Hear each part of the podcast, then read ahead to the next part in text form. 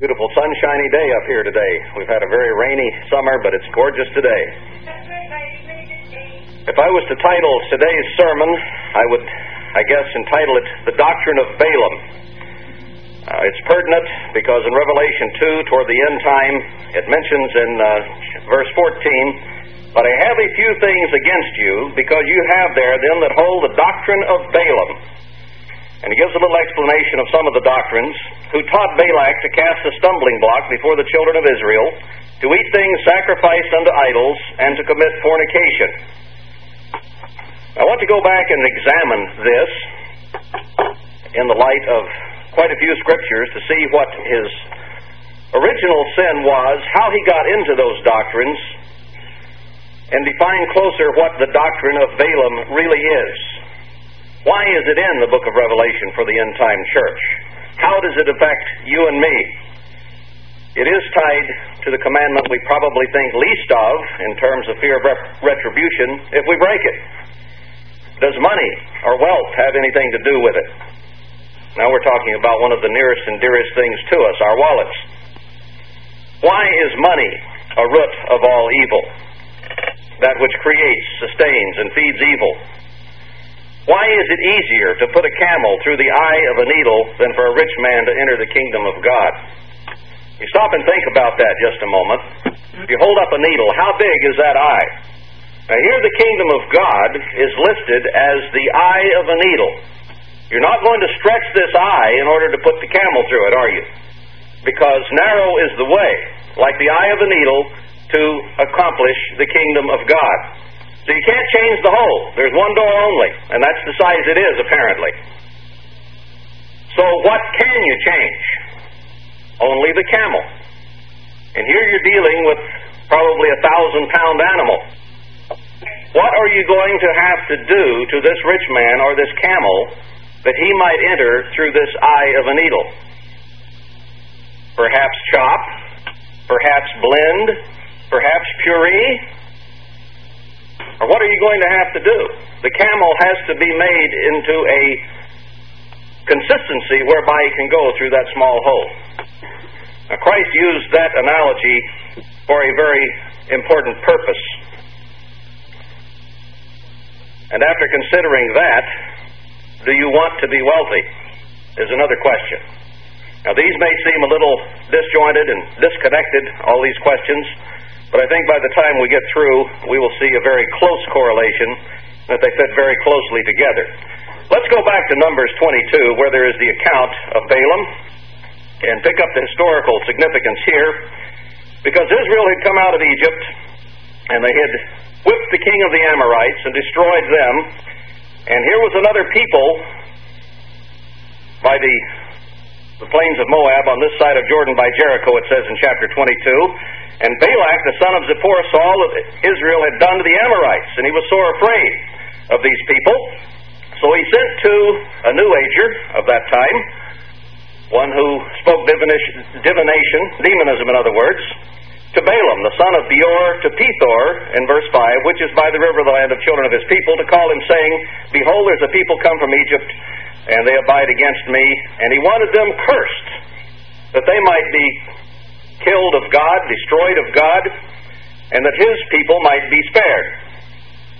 So in verse 7, the elders of Moab and the elders of Midian departed with the rewards of divination in their hands. In other words, money. We want to buy a curse, was the force of the whole thing here. So they went to Balaam and spoke the words of Balak, and he said to them, Lodge here this night, and I will bring you word again, as the Lord shall speak to me and the princes of Moab abode with Balaam. Now, this is an interesting thing here.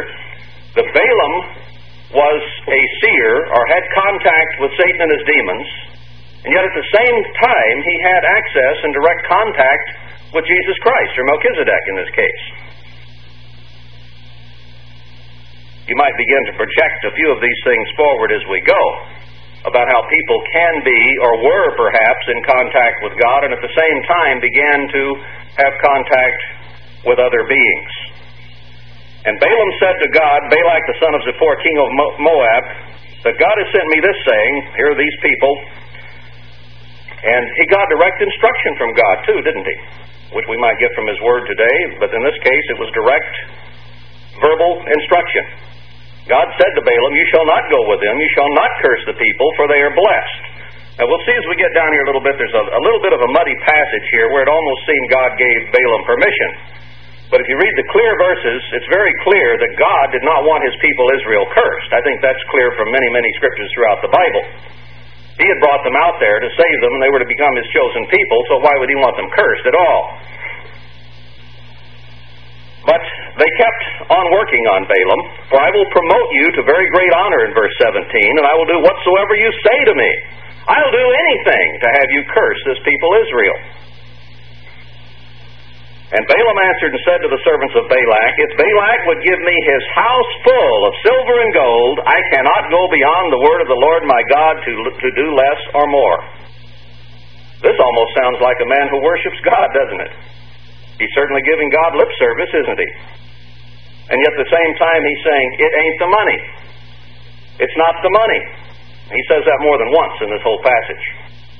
I think he protested too greatly, because as we shall find, it was the money. So he claimed to worship God here.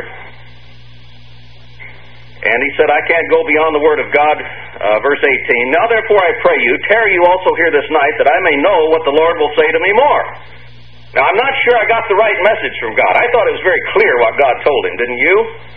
And yet he says, I'm not sure I quite got the message. Let me go back and see if there's any way I can do this. And God came to Balaam at night and said to him, If the men come to call you, rise up and go with them. But yet the word which I shall say to you, that shall you do. Now, is he giving Balaam permission here to go with them? That is a possibility. But he certainly did not give him permission to say anything beyond what God had said, did he? Balaam wanted permission to go. There, there are several uh, explanations by different scholars in the uh, book Alleged Discrepancies of the Bible, page 69 here. One said that God said, If they come to call you, you can go with them. But the next verse says, And Balaam rose up in the morning and saddled his ass and went with the princes of Moab. It doesn't say that they came for him. The implication is here that he rose up early and saddled up and went with them, even though they did not come to him. So that's one of the scholars' possible explanations. Another is that God would allow a man to do what he wanted to do. He does not stop us from doing evil and told him he could go, but you'd better not curse Israel. One other thing that I thought of as a possibility here that might have also entered into the play is that God did not necessarily want Balaam with Israel. He'd rather he went with the Moabites. But you'd better not curse my people. Maybe Balaam belonged with the Moabites. Go ahead if you want to. But don't curse my people. And God's anger was kindled because he went. And maybe God said, All right, if that's what you want to do, go ahead. But you will deal with me. It's hard to know exactly what the force is here, but through the rest of the context and in some other scriptures, which we will get to a little later, it becomes very clear what Balaam's motivations were. Anyway, he was very angry with Balaam. And it goes on back and forth. God even tried to prevent Balaam by sending an angel to block the path of his donkey. and Balaam, Balaam was so beside himself over this money. This man promised me anything I wanted. He promised me silver and gold. I've got to get this job done some way. So even when his own donkey talked to him, he was so upset, so beside himself, that he answered it back.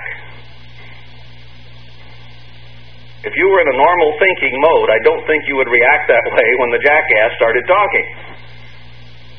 But Balaam was very, very intent upon his money that he intended to earn, very intent on the goal at hand. Anyway, the angel stopped him three times, and then the angel appeared. Even with direct talk from Jesus Christ, with direct talk from the angel upon which he fell on his face in front of, he still did not turn from where he was headed. He had preset a goal. He was going to be a rich man. Verse 34, he gives more lip service. Balaam said to the angel of the Lord, I have sinned, for I knew not that you stood in the way against me. Now, therefore, if it displease you, I will get me back again. I'll go back. The angel said, Go ahead, go ahead with the men. But he again warns him, Only the words that I give you speak. Don't speak against these people. And then it goes back and forth to the high places of Baal and so on. Uh, back and forth of whether he's going to curse him and, and so forth. And you can read this all yourself. Verse 13 of chapter 24, uh, here again he says, It isn't the money. I wouldn't take it. I wouldn't do what God said not to do. But notice verse 14 is a curious, right here in this context about Balaam and what was going on with Israel, there's a curious verse. And now, behold, I go to my people. Come therefore, and I will advertise you what this people shall do to your people in the latter days. He brings in the end time right here in the book of Numbers of what is going to occur to Israel. And now we begin to get a clue that there's something important occurring here that is going to appear in the book of Revelation, right toward the end.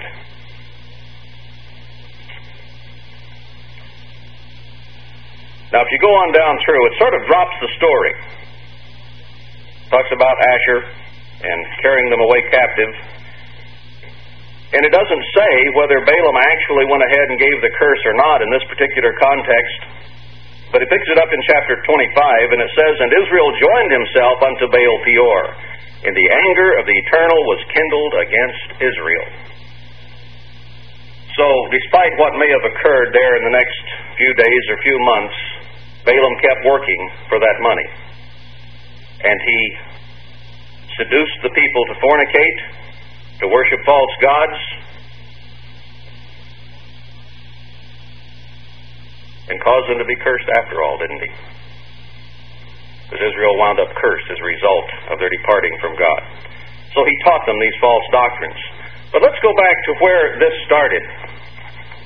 How did it get going? The breaking of the tenth commandment Thou shalt not covet. Balaam was so desirous of that money that he felt he had to have it no matter what. I'll do anything for money. I'll curse a whole nation of people to get this money. I'll give lip service to God. I will say I won't break God's commands. And I'll turn around and do it so that I might have money. Has anybody ever built a whole body of doctrines, a religion, for money? Looks like it happened right here. That really is the doctrine of Balaam. It comes through pretty clear. Anything goes for the sake of money. I'll worship false gods. I'll fornicate. I will seduce the people to turn from their God in order to have money. In a contest between God and mammon, what won? Despite direct confrontation, direct contact with angels and Jesus Christ Himself. This was a pretty powerful drive, wasn't it? We don't think about the sin of coveting too much, perhaps, as we go through life. We hear about lying, stealing, honoring our father and mother. We hear about the Sabbath. We hear about adultery, uh, killing. But you don't hear much about this one. And it's an interesting thing that in the Old Testament, we're talking about a sin of the mind here, a sin of the heart, a sin that basically occurs within your head. Was there a spirit of the law in the Old Testament? You better believe it. The Tenth Commandment had basically to do with that. When lust or covetousness comes around, it creates the breaking of the other nine. And that's what happened with Balaam. He began to think in his mind, hey, this could be profitable. And who cares about Israel? I want the money, and I'll break these other nine. If I have to do it, rather than just pronouncing a curse from Satan that God won't honor, I will seduce these people to fornicate. I will cause them to break all of God's laws and to worship me, and then He will curse them, and I'll get my check. Well, money was a root of this evil. When lust is conceived, it brings forth breaking the other nine. So it is a sin of the mind, a sin of the heart. Can you covet with your hand? no? Now let's take this back a step further into history and go over to Isaiah 14. Because we'll see that it wasn't just the doctrine of Balaam, but again, way on back and had to do in verse four, uh, chapter 14 of Isaiah, verse 12, with another being. Verse 12 How are you fallen from heaven, O Lucifer, son of the morning? How are you cut down to the ground which did weaken the nations? For you said in your heart, I will ascend to heaven, I will exalt my throne above the stars of God, I will sit also upon the mount of the congregation in the sides of the north. What's the sin here? Covetousness. I want all the wealth, the power, the glory of God. This began to occur in his mind. It wasn't an overt sin of breaking, say, the other nine, but it was something that began to occur in his mind. Why should he have it all? Why should he be rich and I'm, in his mind, poor? Why should God have it all? I'm just as good as he is. That should all be mine. Through a series of convolutions of his mind, he came to that point. And how did he go about trying to accomplish that goal once he decided he wanted all the money in the universe? I use money in terms of wealth. Well, he began to work and seduce the minds of those under him to depart from the doctrines of God, from the love of God, the, the uh, worship of God, to the point they too began to think we could have it all. We could be, we could get rich quick here. We could own it all. A little scheme to get rich quick. A sin of covetousness, of lust for what God had. So he took a third of the angels by seducing them into whoredoms of worshiping another God, which was himself. We're going to see a pattern here as we go through the Bible that it wasn't just Balaam, but Balaam got his attitude and his mentality from the God that he worshiped. And it says that he was a diviner a New Age man. So Satan was willing to do anything for wealth. Now let's see how Satan reacts again in Matthew 4 when one is sent who is going to take over the rulership of the world someday and how he goes about seducing him. Chapter 4 of Matthew. Then was Jesus led up of the Spirit into the wilderness to be tempted of the devil. And when he had fasted forty days and forty nights, he was afterward and hungry. He was really hungry after forty days and forty nights. Now, he was preparing for this battle. He knew his enemy, and he knew the power that was involved here. Now, to us, a crust of bread might not rec- represent much wealth. But to a man who hasn't eaten or had anything to drink for 40 days and 40 nights, that's a lot of wealth in those terms. And that is what Satan used on him, was money or wealth, food. And when the tempter came to him, he said, If you be the Son of God, command that these stones be made bread. But he answered and said, It is written, Man shall not live by bread alone, but by every word that proceeds out of the mouth of God. Then he took him up on the pinnacle of the temple. And he said, Jump off. And again, Christ quoted Scripture. He said, You shall not tempt the Lord your God. And this time he took him up on an exceedingly high mountain and showed him all the kingdoms of the world and the glory of them. Now, this, he took him to see the things that Satan himself was impressed by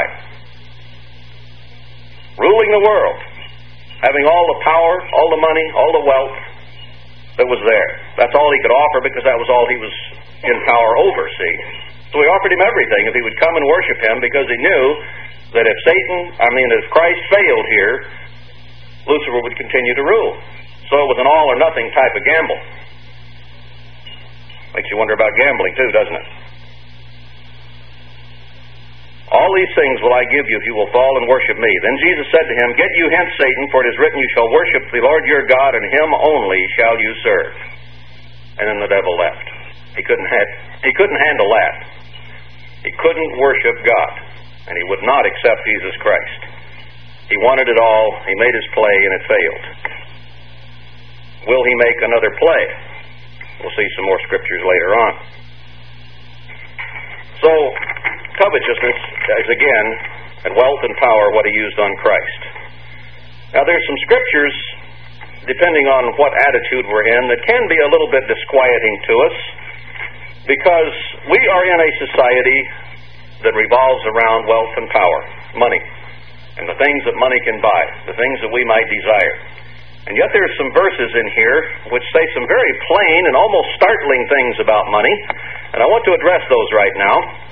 Matthew 6 and verse 19. Lay not up for yourselves treasures upon earth where moth and, crust, and rust does corrupt and where thieves break through and steal. Is that subject to a great deal of misinterpretation? I think it's a very clear scripture, isn't it? It says, don't lay up treasures for yourself.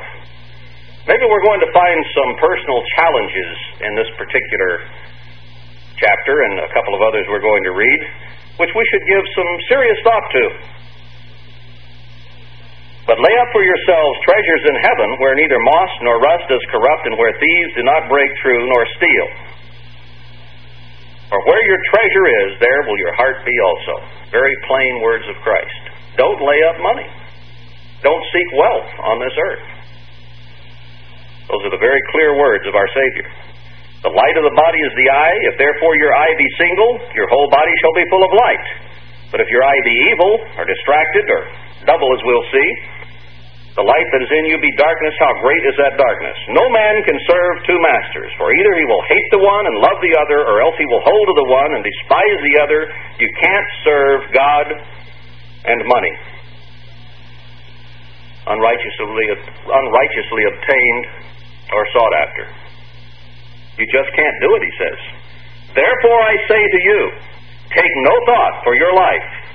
Now, this is in the sermon where we always go that Christ magnified the law of the Old Testament and made it more binding, uh, expanded it, and he's giving us some very clear instructions about money here.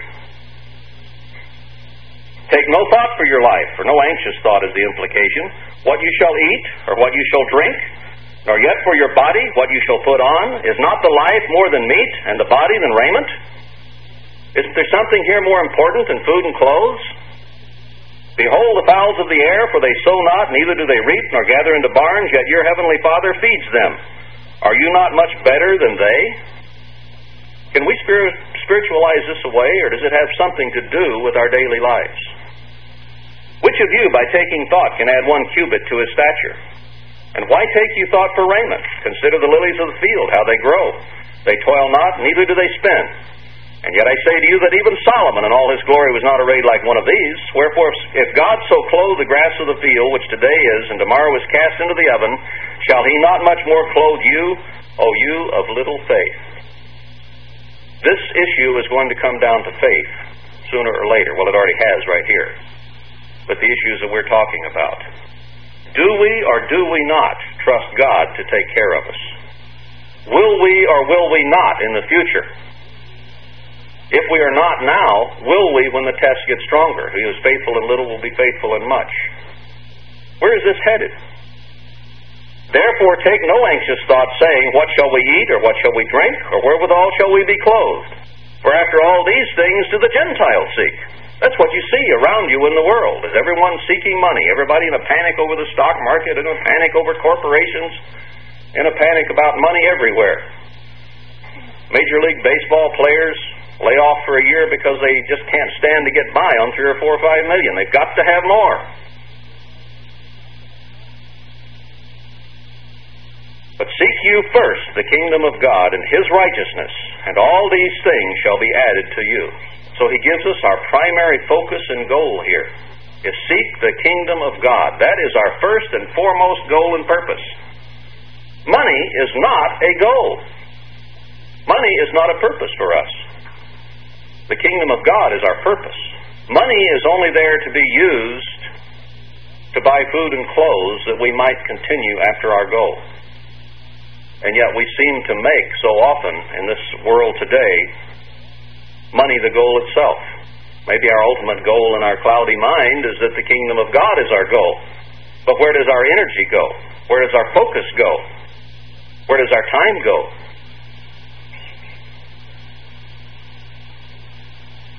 Perhaps we should analyze any endeavor we get into, any job we take. What is the cost of this job? What is the cost of this profession? Is this going to take 10, 12, 14, 20 hours of my day? Is this going to take six days a week? Is this going to take my time and energy and thought processes and be such a burden on them that I can't seek my number one goal? Paul made tents just for money and food and to show an example to others. But he didn't seem to be really seeking after a lot of money, and we'll read Paul's words in a moment. Hebrews 13. Here's one that might be a little bit hard to swallow. Hebrews 13. Let your conduct in verse 5 be without covetousness, and be content with such things as you have. For he has said, I will never leave you nor forsake you. Can we be content with such things as we have? You know, we're at a level far above basic maintenance of life here in the United States today, in a nation that has been blessed. And it isn't usually a matter of do we have transportation, do we have shelter, do we have a home. It's a matter of do we get another car, do we have a bigger house, do we have get a new car, uh, where do we buy our clothes? At Kmart or at uh, Saks or I don't know all the nice places uh, where you might buy clothes. What is our focus? What is the focus of everyone around us, and how much does it color our own thinking, as opposed to Hebrews 13 and verse 5? Let's go to one that's really powerful in 1 Timothy 6. Hear the words of Paul himself. 1 Timothy 6. He's talking about servants and masters, first of all. And verse 3 he says, If any man teach otherwise and consent not to hold some words, even the words of our Lord Jesus Christ, and we've just read some in uh, Matthew about wealth and money and covetousness, and to the doctrine which is according to godliness. He is proud, knowing nothing, but doting about questions and strifes of words, whereby comes envy, strife, railing, evil surmisings, perverse disputings of men of corrupt minds. And I think we're seeing some of that today, are we not? striving over words, and all these other things. Supposing that gain is godliness. And I have even heard ministers in the past talk about how, well, this man must be spiritual because look how well he does in business, and uh, look how wealthy he is. So he, he must be close to God in order to have all that money. Just because he's in the church and has capacity to make money, does that make him spiritual? Not on your life, it doesn't. It has nothing to do with it. There are lots of really, really wealthy men. And David even talked about how the, the heathen around him seemed to be prospering very well. What was wrong with him? For anyone with an attitude that supposes that gain is important, he says, withdraw from that person. But godliness with contentment is great gain. Be content with what you have. Don't be seeking more. Isn't that what he's saying? Is your thinking in line with that? Something for us to think about every time something comes along that we think might be worthwhile for us. For we brought nothing into this world, and it is certain we can carry nothing out. You can't take it with you, is the expression we use commonly. And it's biblical. And having food and raiment, let us be therewith content. That's a pretty tall order, isn't it? in today's society.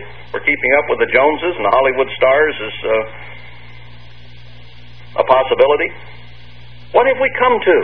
What has our society come to when you can spill a cup of coffee in your lap? And I've used this before, but it just seems to put into a nutshell what is happening in our country. We will do anything for money. Spill a cup of coffee in our lap and we get a million dollars for it. How ludicrous can you get? Is anyone thinking of a corporation who's there to serve? They're there to make money, yes. But they're there to give you a service as well. And because you blunderingly spilled something hot in your lap, you were, you, you get a million dollars? Is something askew here? Now that's an extreme example, isn't it? But bring it back to your life and the things that motivate you and your thoughts. But they that will be rich those that have a goal or a desire to be wealthy, in other words, fall into temptation and a snare and into many foolish and hurtful lusts which drown men in destruction and perdition. Those are pretty strong words, aren't they? Your goals get so skewed that you cannot serve God and wealth. You just can't do it.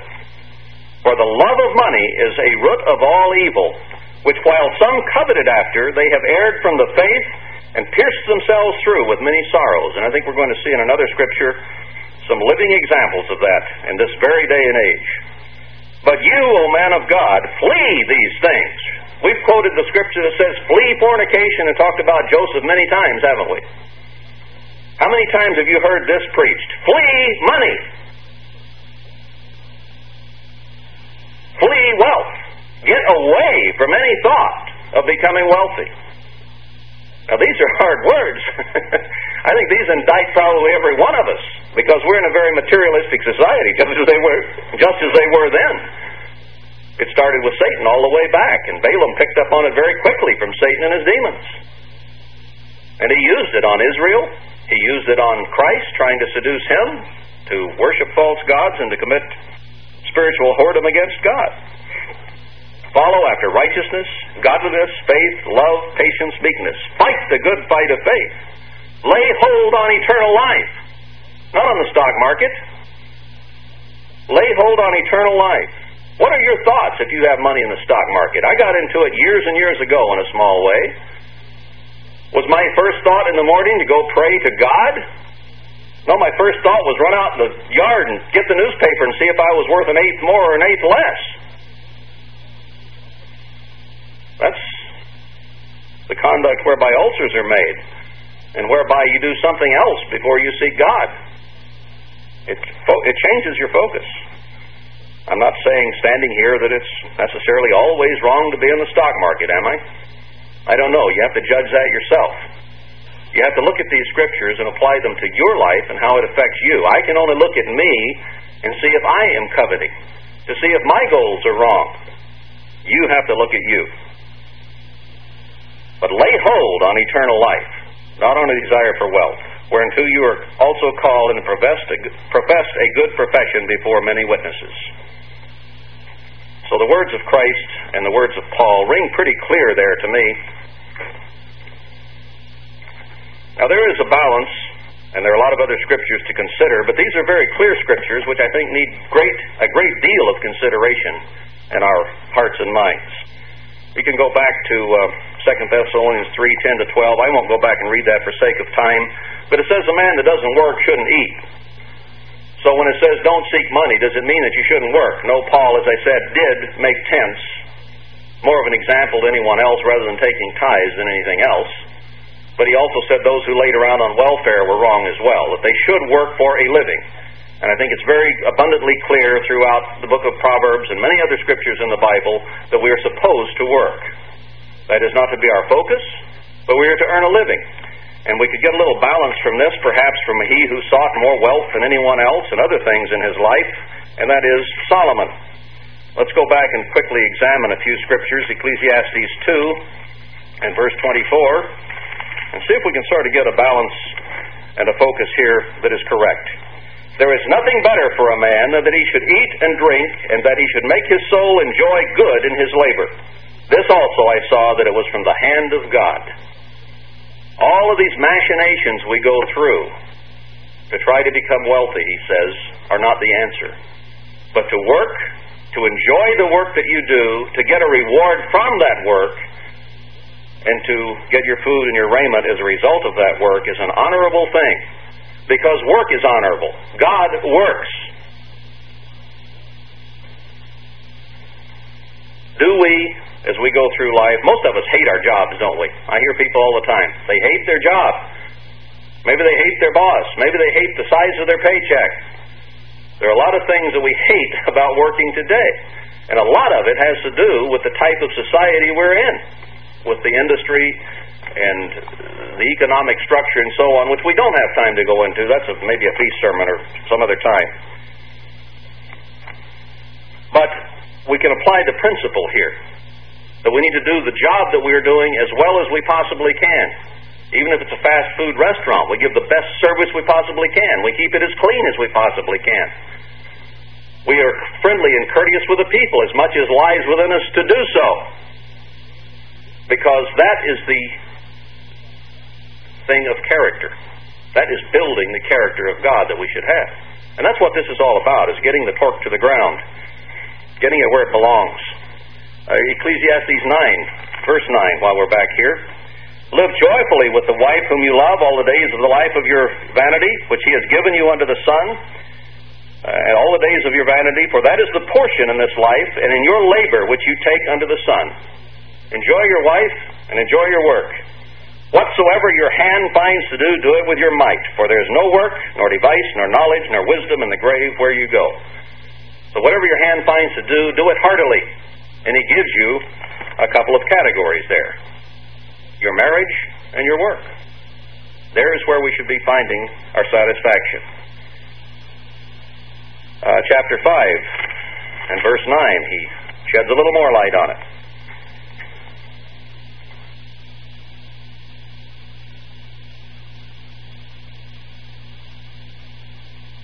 5 and verse 9. Moreover, the profit of the earth is for all. The king himself is served by the field. He that loves silver shall not be satisfied with silver. You've seen people that made it big suddenly, and then their lives go into a shambles. Their marriages fall apart. They become unhappy. Uh, they spend all their time worrying about their money and how are they going to keep it, and everyone's trying to take it away from them. The money almost becomes a curse, does it not? I've seen it happen over and over. Or he that loves abundance with increase. This is vanity. When goods increase, they are increased that eat them. And what good is there to the owners thereof, saving the beholding of them with their eyes? You can sit and stack your coins all you want, count your dollar bills, but what good do they do you? You can only eat so much, you can only wear so much. Other than that, all you can do is count your money and see if it's diminished or increased today. The sleep of a laboring man is sweet, whether he eat little or much. He doesn't have all that on his conscience. But the abundance of the rich will not suffer him to sleep. He's always worried. He's a target to every shyster lawyer in the world, or even a good lawyer if there is one. There is a sore evil which I have seen under the sun, namely, riches kept for their owners thereof to their hurt. But those riches perish by evil travail, and he begets a son, and there is nothing in his hand. And he says, As you came forth from your mother's womb, naked shall you return as you go, as you came. He shall take nothing of his labor which he may carry away in his hand. This is a sore evil. Why are we trying to pile it up? I think of a couple of people I know, not in the church, who have made millions and millions of dollars, rel- relatives of mine. They won't buy lunch for their kids. You know, and they're almost they're at the age of de- death in their 70s, 80s in one case. He is so tight, he squeaks when he walks. And his wallet, uh, it just it somehow it must have a strong spring in it. It just will not open. All those millions, do they make him happy? Not in your life. I know you're an exception. if I had money, then I would do right with it. You're throwing that in the face of a lot of scriptures, brethren, if you if you adopt that attitude.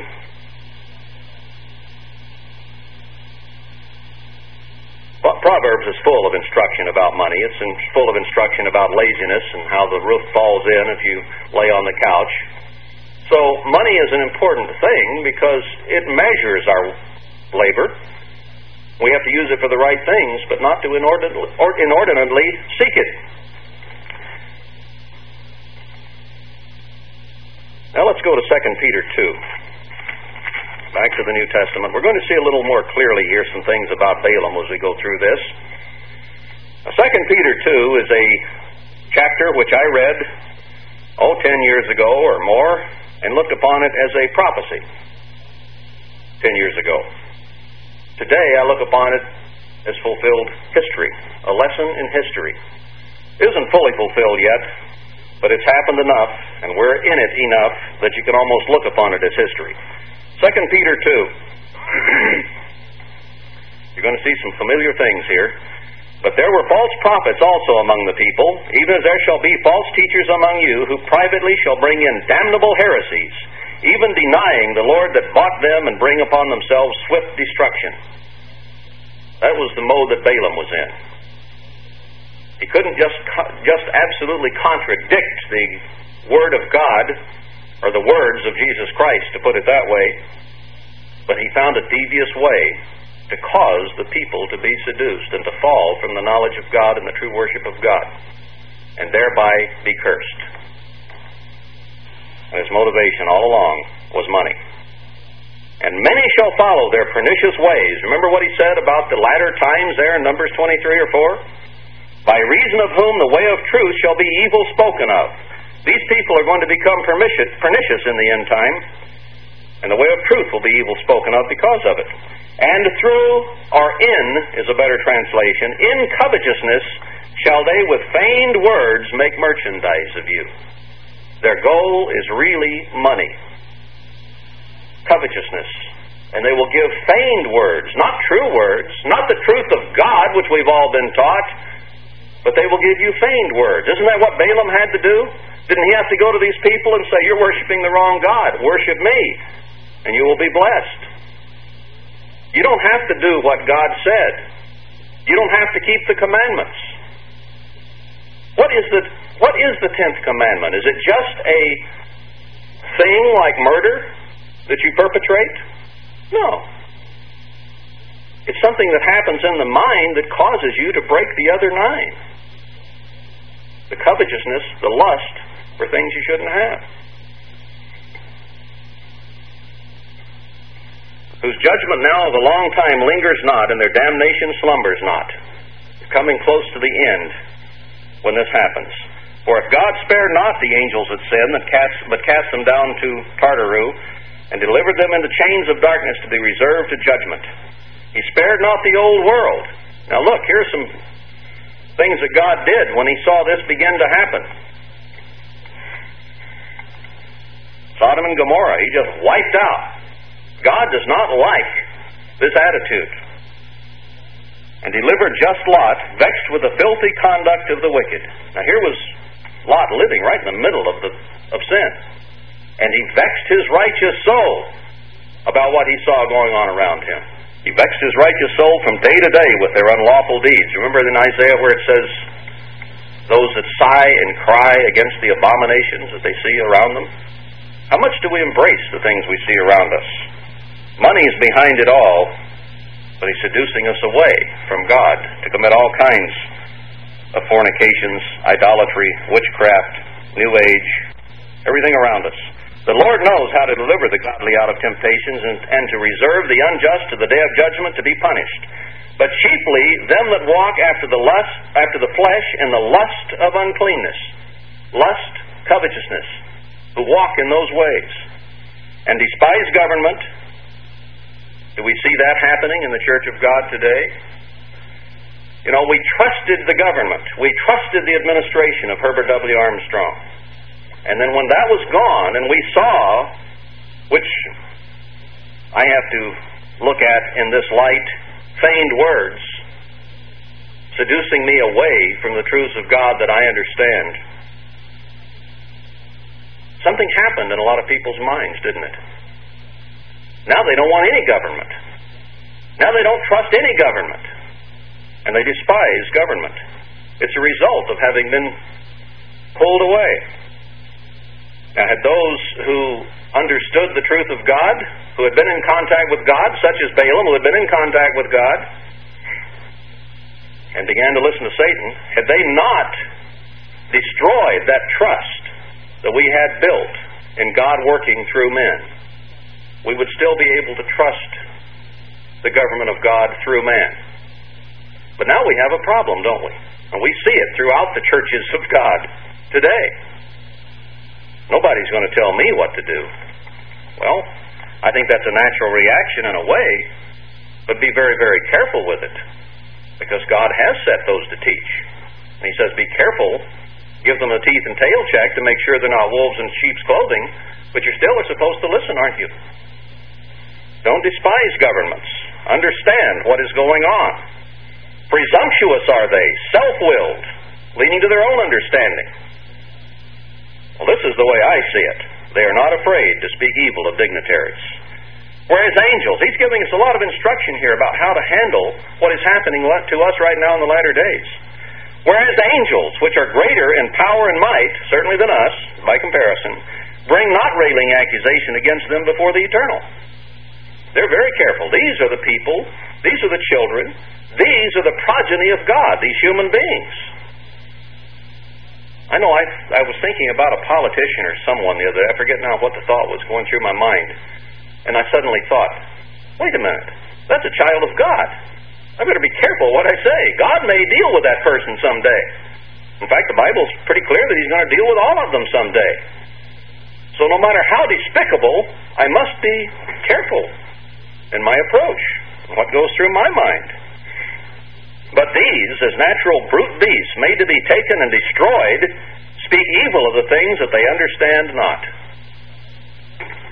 and shall utterly perish in their own corruption, and shall receive the reward of unrighteousness as they that count it pleasure to riot in the daytime. Isn't that what we're built on today? Let's just enjoy self gratification. Whatever feels good, do it. Spots they are, and blemishes, sporting themselves with their own deceivings while they feast with you. Having eyes full of adultery, there you have the lust, the covetousness, and that cannot cease from sin, beguiling unstable souls, and heart they have exercised with covetous practices, cursed children. Goes right back to the attitudes of Satan and of Balaam. And he brings it into it right here. Which have forsaken the right way and are gone astray following the way of Balaam the son of Bosor, who loved the wages of unrighteousness. So Peter boils down Balaam's attitude right here. Yes, the doctrines as a result of Balaam's attitude listed in second and in Revelation 2:14 are there. But his attitude was one of gain, of wealth, the wages of unrighteousness but was rebuked for his iniquity. The dumb ass, speaking with man's voice, forbade the madness of the prophet. He went clear over the wall, didn't he? Way out in left field. He became so committed to the money that he was willing to turn Israel into a curse.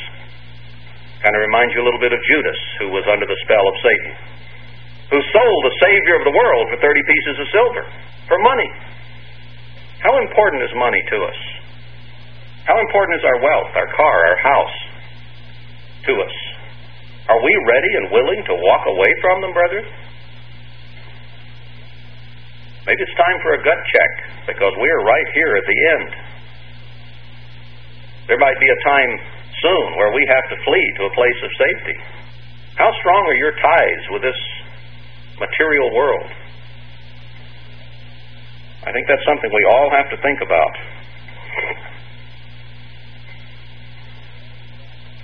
These are wells without water, empty. Clouds that are carried with a tempest. It's all vanity, Solomon said, didn't he? It's all emptiness. It's all vanity. The things we want. Anyone who seeks the wages of unrighteousness or allows himself to be seduced away from God and worship other gods because of the desire for wealth or money. A job that requires us to work 10, 12, 14 hours a day on a regular basis could seduce us away from God, couldn't it? Because we don't have time to pray. We don't have time to study. We don't have time for intimacy with God or with our wife or our husband. We are seduced away, and then we are wells without water, clouds that are carried with a tempest. For when they speak great swelling words of vanity, they allure through the lusts of the flesh, through much wantonness, those that were clean escaped from them who live in error. Come to a gimme religion, don't you? Without, without foot washing, it's all you have. Give me salvation, but I'm not willing to serve anyone else. I want my money, I want my wealth, and you can you can get in between anything else and me, but don't get between me and my wallet. When preachers start talking about giving, people start squirming because in too many cases, money is one of our gods, and it's at, it was at the basis of Satan's self worship, the power and the wealth, and all these other people we've talked about. While they promise them liberty, financial independence, that liberty, all the things that money can bring, they themselves are the servants of corruption, for of whom a man is overcome, of the same is, is he brought in bondage.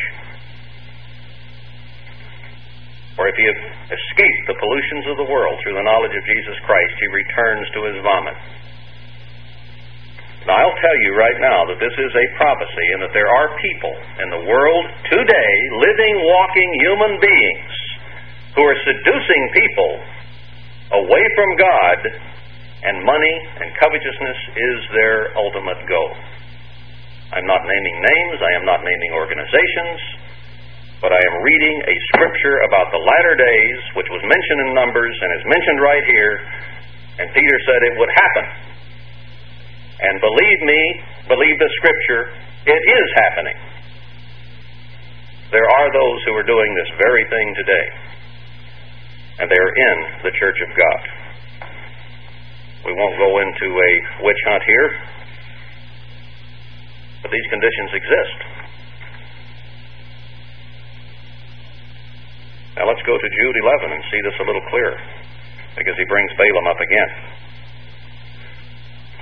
One of these scriptures that again was a prophecy, and we see it happening right in front of us now, and we see some of it already having occurred. Earnestly contend, verse 3, for the faith which was once delivered to the saints. What was once delivered to us? I think those in this organization and in the hearing of my voice today understand that we were delivered the truth of God. God revealed it to Mr. Armstrong. The whole basic truths of God were revealed there. That was what was delivered to us. And when you start being pulled away from that, Katie barred the door. For there are certain men crept in unaware. They, they got in somehow who were before of old ordained to this condemnation, ungodly men, turning the grace of our God into lawlessness. Boy, and denying the only Lord God and our Lord Jesus Christ. See, turning to idol worship. Same as the sin of Balaam right there. I will therefore put you in remembrance, though you once knew this. And then he goes on and eh, describes how they came out of Egypt and what happened there and how Balaam tried to destroy them. Sodom and Gomorrah, just as Peter mentioned it. These filthy dreamers, verse 8, defile the flesh, despise dominion, and speak evil of dignities. Verse 11, Woe to them, for they have gone in the way of Cain, and ran greedily after the error of Balaam for reward. So it nails down right there what the attitude of Balaam was. The doctrine of Balaam basically was me and wealth, me and power.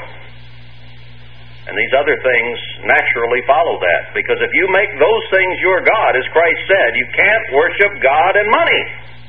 You just can't do it. And I don't think you can pull a camel through a needle without a great deal of difficulty. Do you want to be a wealthy man? think about that. Do you really want to be wealthy? These are spots in your feasts of love. When they feast with you, feeding themselves without fear, clouds without water. Same type of language that Peter was using.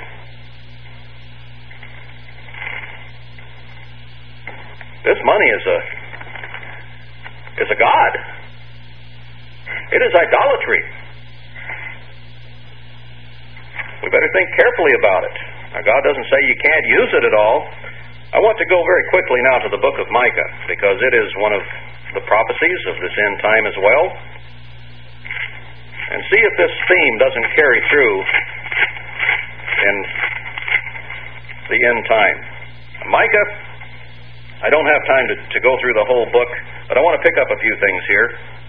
The word of the Eternal came to Micah the Morris site in the days of Jotham and so on. He saw concerning Samaria and Jerusalem and what would be happening in the end times to these peoples. Chapter 2, verse 12 Woe to them that devise iniquity evil upon their beds. When the morning is light, they practice it because it is in the power of their hands. And they covet fields and take them by violence. Isn't that what's happening in our nation today? We covet anything anyone has, we'll take it any way we can get it, even down to killing someone for his tennis shoes. Happens all the time. We'll do anything for it. You'll see this. That isn't the only theme in the book of Micah, but I wanted to pick out a few verses to show that that's the way conditions would be in Israel. And this theme keeps recurring over and over. So they oppress a man and his house, even a man and his heritage. Everything about you, your inheritance, your house, they'll take it from you. Any way they can. Uh, chapter 2, verse 9. The women of my people have you cast out from their pleasant houses. From their children have you taken away my glory forever. They'll kick you out of your house. They'll foreclose on your mortgage. They'll, they'll get it any way they can. They'll slip on your porch and try to take your house away from you.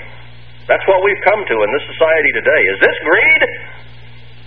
Is this worship of God or worship of money in this so called Christian nation we live in?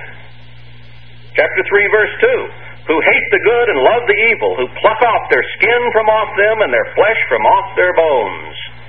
They'll take your food away and let you starve to death. Who also eat the flesh of my people and flay their skin from off them. And they break their bones and chop them in pieces, as for the pot and his flesh within the cauldron. You ain't seen nothing yet when it comes to greed. What about when these people get hungry? This is cannibalism.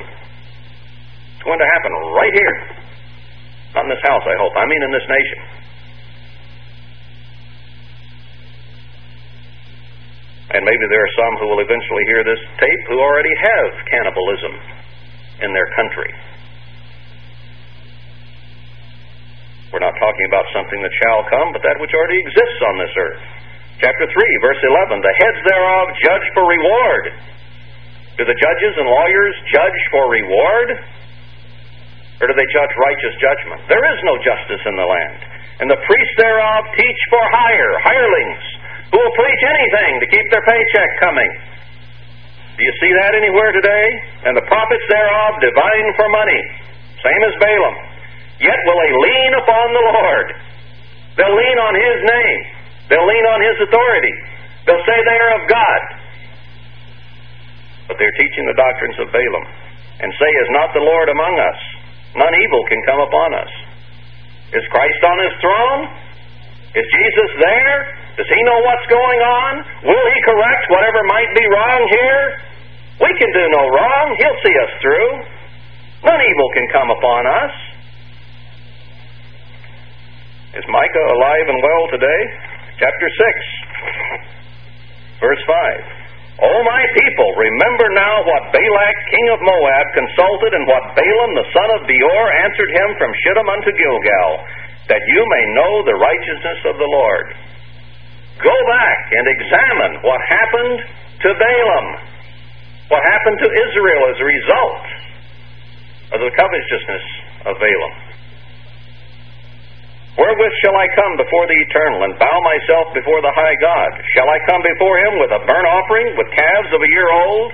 Will the Eternal be pleased with thousands of rams or with ten thousands of rivers of oil? That's a lot of oil. Is God impressed with wealth? Shall I give my firstborn for my transgression, the fruit of my body for the sin of my soul? He has showed you, O man, what is good. And what does the Eternal require of you but to do justly, and to love mercy, and to walk humbly with your God? There's our goal. There's our purpose. All the wealth that we could throw before God as an offering means absolutely nothing to Him. He is not pleased with the blood of bull and goats. Eternal's voice cries to the city, and the man of wisdom shall see your name. Hear you, the rod who has appointed it. Are there yet the treasures of wickedness in the house of the wicked, and the scant measure that is abominable? They'll only pay what they absolutely have to to get you to work, won't they? They'll raise the prices to exactly what the market will allow. They'll keep you in poverty if they possibly can. They'll drive you further into it if they can, just to get everything you've got. Is it the goal of the government to give you a vine and a fig tree today? Is it the goal of the corporations to provide something better for you? No, they want to pay you as little as possible and raise their prices as high as they possibly can Shall I count them pure with the wicked balances and with the bag of deceitful weights? Chapter 7, verse 5. Trust you not in a friend, put you not confidence in a guide. Keep the doors of your mouth from her that lies in your bosom. We're headed into some scary times. For the son dishonors the father, the daughter rises up against her mother, the daughter in law against her mother in law. A man's enemies are the men of his own house. Have you read that somewhere in Matthew as the words of Jesus Christ? What happened in the end time? Are there those in your own family who, when they're faced with whether or not they will eat, might not for 30 shekels of silver or a piece of bread betray you? Who knows what people will do when they're really hungry? We already read about flaying the bones and breaking them up and eating the marrow, haven't we? Human beings are capable of anything to try to survive. And words of Christ also echo, O you of little faith, can you trust me? Do you have to lay up for yourselves barns full of grain? Do you have to lay up a house full? Now we balance that against go to the ant, you sluggard, and lay up for the winter. Sure, we're supposed to have a certain store for emergencies or for extra company or for whatever reason. But we're not supposed to bury guns and food in all the caves of the earth so that we might be protected. Won't happen anyway. Where is our faith? This thing all boils down to faith, doesn't it? Are we willing to trust God or is money our God? Is security our God? I'll guarantee you, he who seeks to save his life is going to lose it. And he who is willing to lose it and trust God and work for his raiment and his clothes and keep his goal, that of serving and developing his relationship with God, that's the one that's going to come out ahead. Because he says in verse 7, Therefore I will look to the eternal, I will wait for the God of my salvation, my God will hear me. That's the bottom line, isn't it, right there, here in the Old Testament.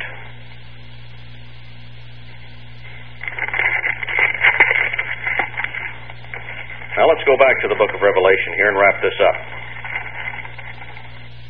Let's see, right at the end time, we had prophecies of it from Jude, we had prophecies from Peter, things which we see happening right among us today. Revelation 2, verse 14. Here he brings it down, as I mentioned at the beginning. I have a few things against you, verse 14 of chapter 2, that hold the doctrine of Balaam. And it's talking to the end time churches, isn't it? I believe. I don't think that it's just talking to Philadelphia and Laodicea. I think it's talking to all of us, and the bottom line is that we all overcome. But let's see what this is doing. Let's go back to Revelation 18 and see right at the very end what this is all about. Was from Satan's day, was in Balaam's day, was in Christ's day, was in Peter's and Jude's day, and Paul's day. what is it today? Revelation 18 beginning in verse 2. And he cried mightily with a strong voice, saying, Babylon the great is fallen, is fallen, and is become the habitation of devils, and the hold of every foul spirit, and a cage of every unclean and hateful bird. So, right at the end, we go right back to Satan's attitudes, right back to what Satan was. For all nations have drunk of the wine of the wrath of her fornication. This reminds you of Balaam, doesn't it? And how he seduced them for money, and the kings of the earth have committed fornication with her. The merchants of the earth are waxed rich through the abundance of her delicacies. This whole thing at the end is going to have a lot to do with merchantry, merchantry with money, with commerce, with ruling the world via money. Who is behind this? He brings Satan into it right here. Satan, who manipulates men, who creates greed and covetousness and lust in the eyes of men to have money and power. It doesn't matter whether it's the New World Order or whether it's someone else behind the scenes that comes on the scene. We know the source and we know the attitude. We've seen that very clearly throughout this sermon. And we want to be very, very careful that we don't have this rubbing off on us. us. And I heard another voice from heaven saying, Come out of her, my people, that you be not partakers of her sins, and that you receive not of her plagues. And it's having to do basically with money. Read the whole chapter here. How much she has glorified herself and lived deliciously, so much torment and sorrow, uh, verse 7, give her. For she says in her heart, I sit a queen and am no more a widow, and shall see no sorrow. Her plague shall come in one day death, mourning, and famine, and she shall be utterly burned with fire. And the kings of the earth who have committed fornication and lived deliciously with her shall bewail her and lament for her when they shall see the smoke of her burning, standing afar off for the fear of her torment, saying, Alas, alas, that great city Babylon, that mighty city! Oh, New York is fallen, Wall Street is gone. Oh, how horrible! My money went with it. The whole attitude. The merchants of the earth shall weep and mourn over her. This is a financial thing we're talking about at the end. For no man buys their merchandise anymore. The merchandise of gold and silver and precious stones and of pearls and fine linen and purple and silk and scarlet and so on and so forth, and cinnamon odors and ointments the fruits that your soul lusted after are departed from you, and all the things which were dainty and goodly are departed from you, and you shall find them no more at all. The merchants of these things which were made rich by her shall stand far off for the fear of her torment, weeping and wailing. This is going to die hard. Now, what about you and me? What is the mark of the beast? What does it have to do with? Money. Are you willing to forsake the Sabbath of God and keep Sunday so that you can eat? So that you can have a job and eat? It is time now to analyze our thoughts, our activities, where we are putting our emphasis in life. Is it on wealth and money and the materiality of the world we see around us? Or is our real focus on the kingdom of God? Because if we have it a little bit off, and it comes down to the time, what will we do? I see people already who so willingly accept working on the Sabbath of God so they can have a job or make more money. It's already happening to God's own people. And there are people who are teaching them to do it. That was the sin of Balaam, to covet money and to teach Israel to depart from God saying that they would be blessed, that they would have a closer walk with God, that God would bless them. What an abominable lie to put before God's people. Are we swallowing that partially? Perhaps we should examine ourselves and see. And you and you only can do it because we come from different backgrounds, different walks of life, different uh, capacities, different abilities, different inheritances. But there's some pretty leveling scriptures here about what our goals and purposes should be.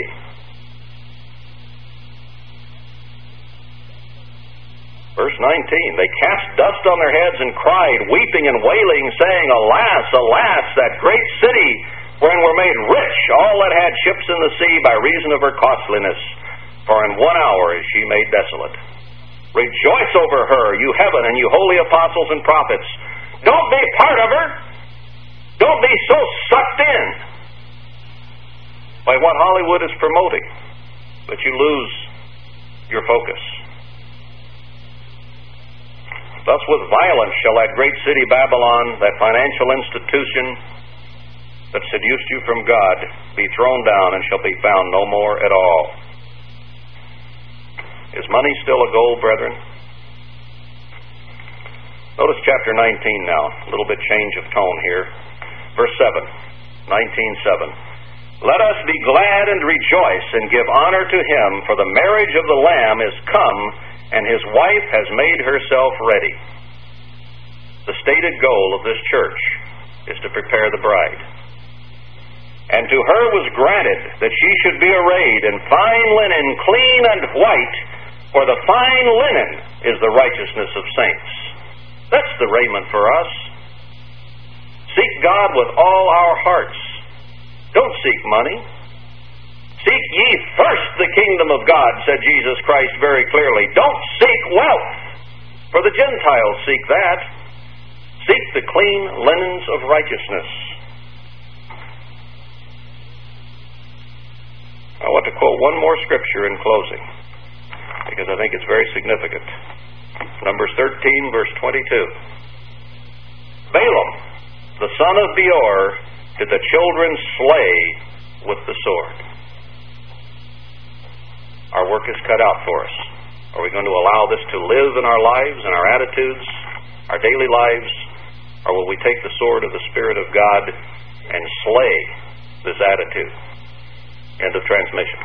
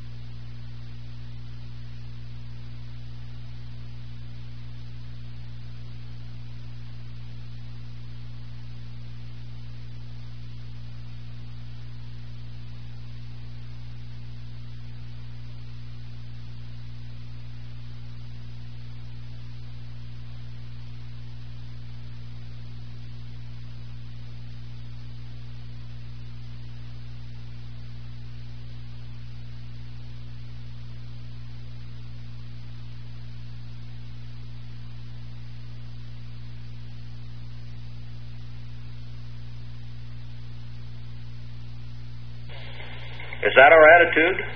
Do we look upon the things that the world is trying to seduce us with, whether it be Hollywood or whether it be corporate money or gambling, lotteries, sweepstakes, whereby people gamble their grocery money on winning the lottery and becoming wealthy, and their kids may go hungry because they have to buy lottery tickets?